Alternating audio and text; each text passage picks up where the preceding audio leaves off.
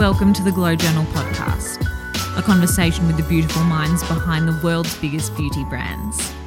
I'm your host, beauty writer Gemma Watts, and in this episode, I'm joined by the founder of LoveSeen, Jenna Lyons. Jenna Lyons has always been a creative, but a younger Jenna did not imagine she'd end up in beauty. Jenna was six feet tall by the time she was 13 and had a genetic disorder that affected her teeth and left her with bald spots, scars, and no eyelashes. She tells me that she was teased for the way that she looked. However, after learning how to sew in a home economics class, she discovered she had a flair for design. Upon seeing one of those designs, the most popular girl in school complimented her on her taste and her talent a moment that Jenna explains changed everything, and a future in fashion suddenly felt like a path she could take. Jenna studied at Parsons School of Design before taking a role at J. Crew upon graduating. She began as an assistant designer in menswear, then women's wear, worked her way up to vice president of women's design, was appointed executive creative director in 2008, and in 2010 became president of the brand. In 2017, after 27 years with the brand and having been credited by the New York Times as the woman who dresses America, Jenna left J. Crew. Given the link between fashion and beauty, Jenna found herself consulting on a beauty project and began to research the industry itself. She had long been fascinated by false eyelashes given that she has about 10 lashes herself, but had never been able to find false lashes that still made her feel like herself.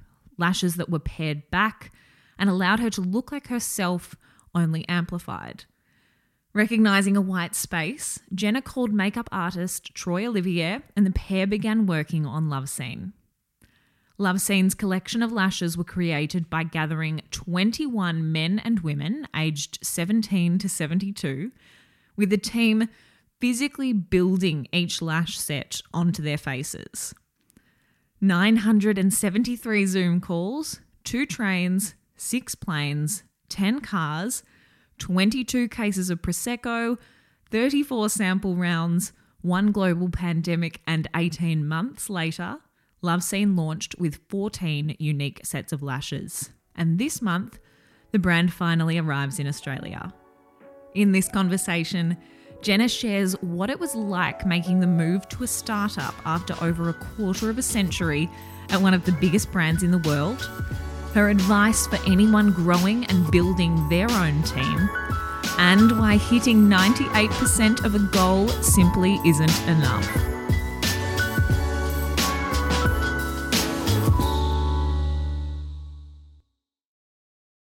So you were born in Boston, Massachusetts, grew up in California. So let's start right there. What is your very earliest memory of beauty? Wow, research. Okay, very first memory of beauty. Um, I mean, I moved when I I moved from the East Coast when I was four, and I remember distinctly moving into my neighborhood, and there was a woman on the corner named Mrs. Brownstone, and Mrs. Brownstone was the most beautiful creature I had ever seen. She had beautiful long brown hair, and she was wearing, I think, like a silvery pink lipstick that I had never seen before. And today I would probably scoff at it, but back then, as a four year old girl, I was like, what is that and how do I get it? It was magical. And that was the first time I ever thought about application of something. You know, she had the silver pink pinky nails too. I mean, I my mother didn't wear any makeup she was not that person at all. And so here I'm introduced to Mrs. Brownstone, who gleaming brown skin. She was she was sort of um, I don't even know. She was kind of a very tan. I don't know what her nationality was, but she looked a little bit like I don't know, like she was from Peru, Peru or Bolivia. So she had like beautiful caramel skin, these white silvery lips, and white silvery nail polish. I was like, huh, okay, I want some of that. I've heard you say in previous interviews that while you didn't know exactly what you wanted to be when you grew up, you knew that you wanted to do something creative. Of course, you went to study fashion at Parsons. So, at what point did fashion start looking like the path that you wanted to take? What drew you to it? Um, I had a pretty uh, like specific experience. I was um, I was six feet tall in the seventh grade, mm-hmm. which is 13 years old, and I also had a genetic disorder which left my teeth conicular like cones and um, bald spots in my hair and like scars on my arms and legs and um, and was pretty you know I was teased for the way I looked for years and um, and not really ever felt like I fit in and then uh, I took a home economics class, in which case I learned how to sew, which is so funny. Like, can you imagine that now, a home ec class? It's like so not PC. I learned how to sew, I learned how to bake, and I learned how to balance a checkbook. The last one I really never grasped. Mm-hmm. And I made a skirt, a full length bias skirt with watermelons on it. And uh, the girl who was the most popular girl in school, her name was Darlene Patterson, was in my uh, silver social studies class and she sent me a note. She said, I love your skirt. Where'd you get it? And I wrote back, I made it. And she was like, Oh my God, will you make me one? And like the whole world opened up. I was just like, Wait, what? Like that was the first positive attention I'd gotten for something how for how I looked, for something I'd made, and anything having to do with clothing. Like it was just kind of incredible. And um, yeah, it sort of opened up a whole world for me. And I got a subscription to Vogue and a sewing machine at Christmas. And off I went. The rest is history. So you got into Parsons. During your studies, you were working for Donna Karan before graduating, and then obviously yep. you took the role at J. Crew. These are two very different brands. So, what was it that drew you from Donna Karan and to J. Crew? I mean, I think, you know, while I was working at Donna Karan, I was offered a job, and I think my salary was, I couldn't afford to live in my apartment. I really couldn't afford to eat. I was, I, you know, I didn't take the job. Um, but one of the things I noticed is that, you know, at that time, even back then, like this was 1990 and a jacket was $2,500. They were like six ply cashmere and they were beautiful. But not a single person I knew or who was in my orbit could afford any of the clothing. And so there was this real kind of disconnect between the product that I was I wasn't working on it. I was just cleaning up the, the design studio. Trust me, I wasn't part of anything. But um, I I felt like a little disconnected to the product that was being made. And I went home for the summer. I waitressed, and uh, the J. Crew catalog kept coming in, and I had I'd put my I'd seen the name up on the um, bulletin board at school before, and I'd put my name in, and I never got a call. And at the end of the summer, after I'd been waitressing, after pouring through all the catalogs, they called me and said, "Would you be interested in interviewing?" And so they flew me out to New York. I interviewed. Then they flew me back to LA. I met Emily, and like Emily offered me a job, and I took it on the spot and didn't even ask what the salary was. would not do that now. No, would not advise for anyone listening. So you were working as an assistant designer in menswear, then you moved to women's wear. Over the next 12, 13 years, you work your way up to vice president of women's design. Now, this is a broad question, but were there any lessons from that first 10 or so years where your career was really in its infancy that you find you're still applying to your work now for LoveSeen? Yeah, I mean, I think, I think there is not a moment or a day that goes by being being being a subordinate, meaning having a boss, really is you know is incredibly humbling and important because when you become one, you start to see all the things that you did, and you're like, oh, that's how that feels, or you know, and vice versa, meaning you recognize how hard it is when you did that thing years ago you know whether it be showing up late or not completing something or complaining or asking for money you know whatever it may have been um, but it also makes you remember you know what you liked in your boss and what was the thing that your boss did that was really helpful. Was it was it the tough love? Was it the tenderness? Was it you know um, encouraging you? Was it like you know humiliating you? What are those things that really moved you? And i think um, i think you know probably the most important thing and, and the thing that i am constantly going back to is really trying to slow down and remember like take a minute to remember what it's like to be young. Um, it is different. And uh, i was stupid and uh, you know i was out of my mind half the time. I didn't know what i wanted. I didn't understand the process. I didn't understand how it worked. You know there was this idea of the company and it didn't connect that it was all you know interspersed and i and trying to remind myself of that you know because it's it takes a while to kind of grow into yourself. And um and i think people are always trying to move too fast in 2008, you were appointed executive creative director, and in 2010, you became president of the brand. Now, I'm in a unique position here, having access to one of few people who have had that level of creative control over a major brand. Like, even writing that down, I was like, what do you mean, president? But I know that a lot of our listeners come from small business. So I would love to ask, what advice would you give to anyone who is in the process of growing their team and subsequently leading a team?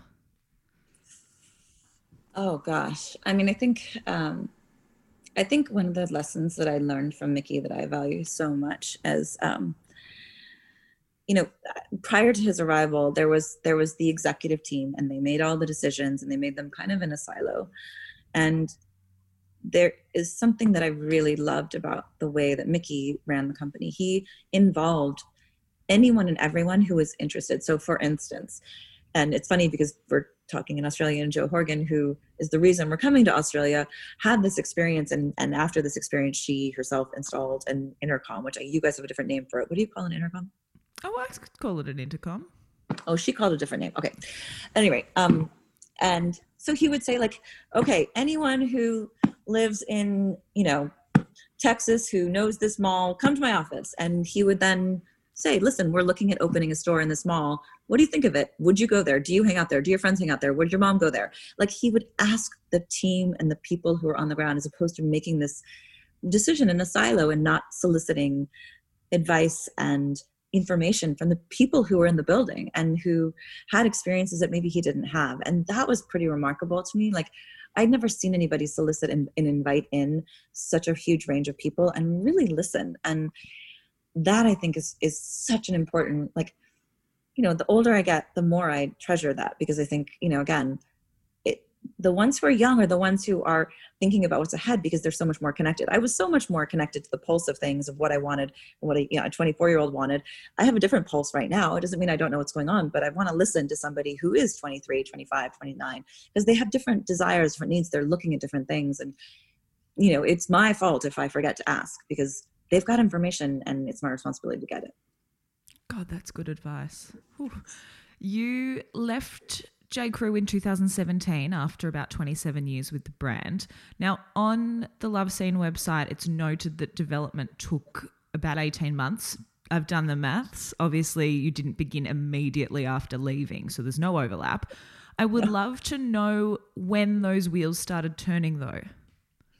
But I think they started turning sort of unexpectedly when I was still at J. Crew and I didn't even mm-hmm. realize it. I, you know being someone who doesn't have any eyelashes and I don't know if you have something that you feel deficient in, you probably notice that in somebody else. You know, I I noticed eyelashes because I don't have any, and so I noticed all the women in my office were coming in.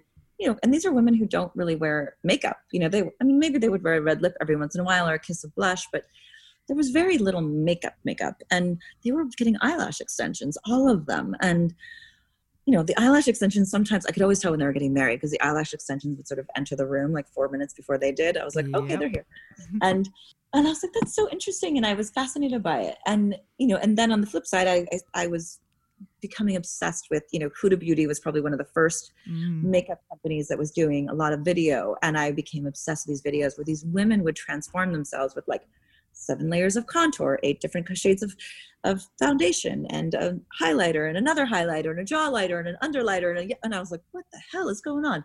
And at the end of this incredible, like 22 layers of makeup, they would put on an eyelash. I was like, it's so interesting that these women over here who are wearing no makeup are doing the same focus on their eyelashes as these women who are wearing a lot of makeup. And is there something in between? And I like in between. I love that space of like being who you are but amplified. And i was like well maybe there's something here. So it kind of was percolating. And then i was asked to do some uh, i was asked to consult on a project for someone and it was a beauty project. And i started doing research just like what's going on in the industry? And i was like huh there's not a lot out there. And i was like well if there's white space then maybe people need something. And if i think of design as a service business so if maybe someone needs to be serviced and here i am there'll probably be a bit of overlap here, but I think worth honing in on. What was it that you felt specifically was missing from the existing, I guess, false lash offering, and what did you want to contribute to that space? I know it's a good question because I think if you're asking, it means I didn't answer it. Um, I think, you know, I love wearing no makeup and I love that look, that really like really pared down refined look, but I don't have eyelashes. But I also like love a little glam, but I can't do like the Huda. I love Huda Beauty. I'm like all day long. I own the products and they're great. They're, it's just a lot more makeup than I can wear. And you know, I think having done you know red carpet events and Troy, who was my partner in this, you know, he would oftentimes cut little lashes apart and we would be placing them on. And I was like, gosh, if I'm doing this, then other people might want the same thing. Maybe they want to be able to have eyelashes. They don't want to sit in a salon. They don't want to pay two hundred dollars. It's a long. It takes a long time. It takes. It's not cheap, and you really have to. Um, really, it, they pull your eyelashes out after a while. So it's not. It's not great. Um, and so I was like, God, if there's other, if I want this, maybe someone else does. And then, how do I show that to the world in a different perspective? How do I show people, oh, you can wear strip eyelashes, but you don't have to look like a newscaster or a drag queen or have a full bead of makeup. You can actually look like me or like you and just want like pump, but not like a lot of them. You've what you're doing is exactly what I want from oh, lashes. Oh, so Yay. we're in the same boat there. So 18 months, what exactly took place over that time? It's one thing to have this idea, but then to physically launch a brand is another thing entirely. So, how did you find a manufacturer? How did you settle on the packaging? How did you fund the brand? There are so many moving parts. Yeah. I mean, I think, first of all, COVID added to that timeline quite a bit. Yeah. It would not have been 18 months had, had the massive pandemic not happened, but I know that there's a lot of other people. Oh, yeah, that little mm. thing um, you know, I think so. You know, first of all, we had to put a business plan together, and then um, I met some partners who are to this day my partners and are wonderful partners. Um, this um, guys from Magnet, and uh, we had a our first meeting was supposed to be 45 minutes, and two and a half hours later, we were still yammering on. I was like, I had like a sort of um, love for them in the very first time we met, and um, they had access to some cash I needed the cash. We they were interested in the idea. They started talking about people. We I started talking about. We started per- percolating and putting a business plan together. Um, and then you know the first thing was really to find a manufacturer. Luckily, because I had worked in the beauty industry and, and sense of working in fashion, it's very connected. Working with makeup artists, working with you know we'd sold other products along the way. I'd done things with partners with other brands. I started just asking around and asking people who made the best eyelashes. And ironically, a lot of the makeup brands knew, but they didn't make them themselves. It, it's honestly, it's, it sort of was relegated to the, you know, the Ardell's and the Kiss and the, there's these other brands that were doing it and not the makeup brands. They were like, oh, we don't make lashes. And I was like, that's interesting. And so I just, you know, cold called and said, okay, we want to go. We, we flew to Indonesia to meet with the factory and see how the lashes were made. Cause knowing how clothing is made, it's so important to know who's making your product, how it gets made, what, you know who like and not just who's making it meaning the people at the higher ups but who are the people who are making it are they what does it feel like there you know making sure that they're treated well that it felt safe and you know all of those things and also just like what the process is like i didn't know anything about making lashes which was really illuminating thank god.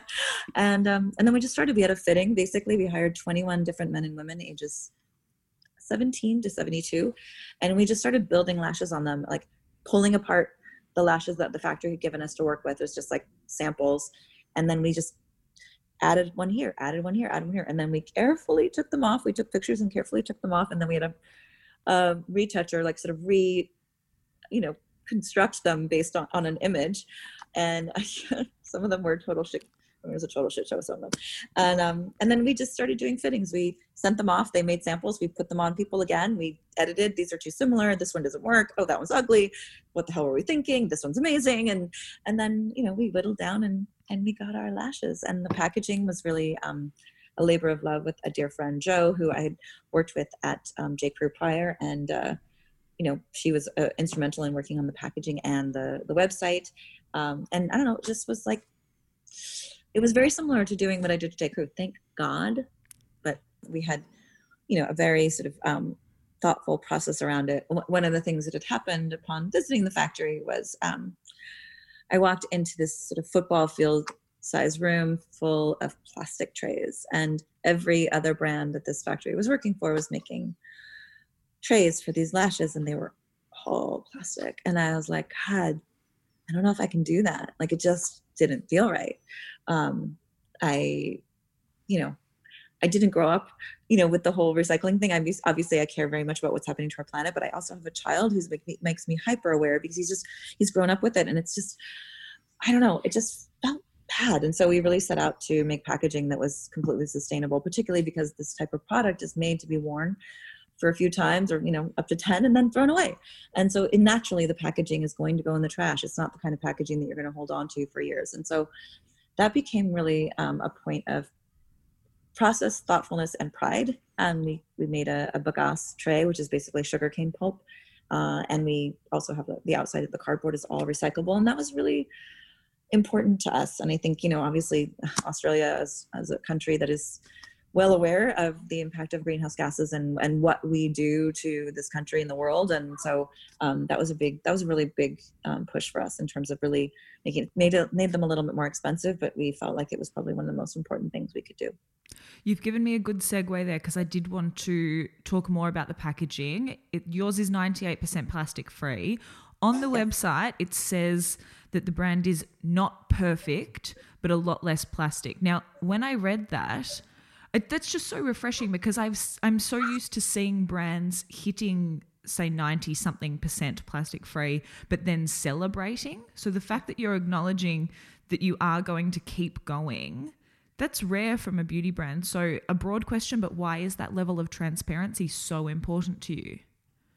I don't i think i don't know. I think i've just always been annoyed when like people don't aren't honest with me and i always respect someone when they actually give me the like tell the truth. And I think also we've seen a lot of transformation in the industry at large in terms of the way that people market and like radical transparency, which I appreciate so much. I think Everlane was one of, you know, one of the the pioneers in doing that and really talking to the customer about what are you getting and how are you getting it and how do we feel about what we're doing and you know and we wanted to have a plastic free packaging and we tried and it was just not possible it was not available the plastic that you know in order to have a window that you could see the product there was just no, there was no other option. We could not find anything that that wasn't you know plastic. We looked at other things but they were they were cloudy and you could you couldn't see through them well enough. And that was frustrating. So you know we wanted to acknowledge that we tried. We wanted to acknowledge that we're like not done and we would love to do more. And on top of that we're also making a product that is new. So you know we are not perfect. We are making something new in this world. So we're contributing. I think good good news. It's tiny, and it does over time like completely go back into the earth. Thank God. Um, you know, but you know that was you know I came from world where we're making clothes. Like talk about, you know. there's a lot of process of making things so yeah i'm i'm i think it's important to me i also think customers are smart like they see it and they get mm. it and i think you know people appreciate when you're honest with them LoveSeen has seen you move from a major company to what is essentially a startup. I understand that there must come you know a physical change in the way that you're working and that you have to be scrappy. You kind of have to do everything yourself. But what about the mental shift? How did you personally find that shift in mentality from big company to startup and then of course in a pandemic no less? I mean every like like I don't know, crazy face emoji possible. I, you know, it was so hard and it still is hard. Every day I'm like, have to recalibrate my thinking about, you know, I think the biggest challenge is, you know, I spent years trying to give people autonomy. I spent years trying to, you know, pull back and say, okay, I'm going to let these people do this and, and to delegate and to empower.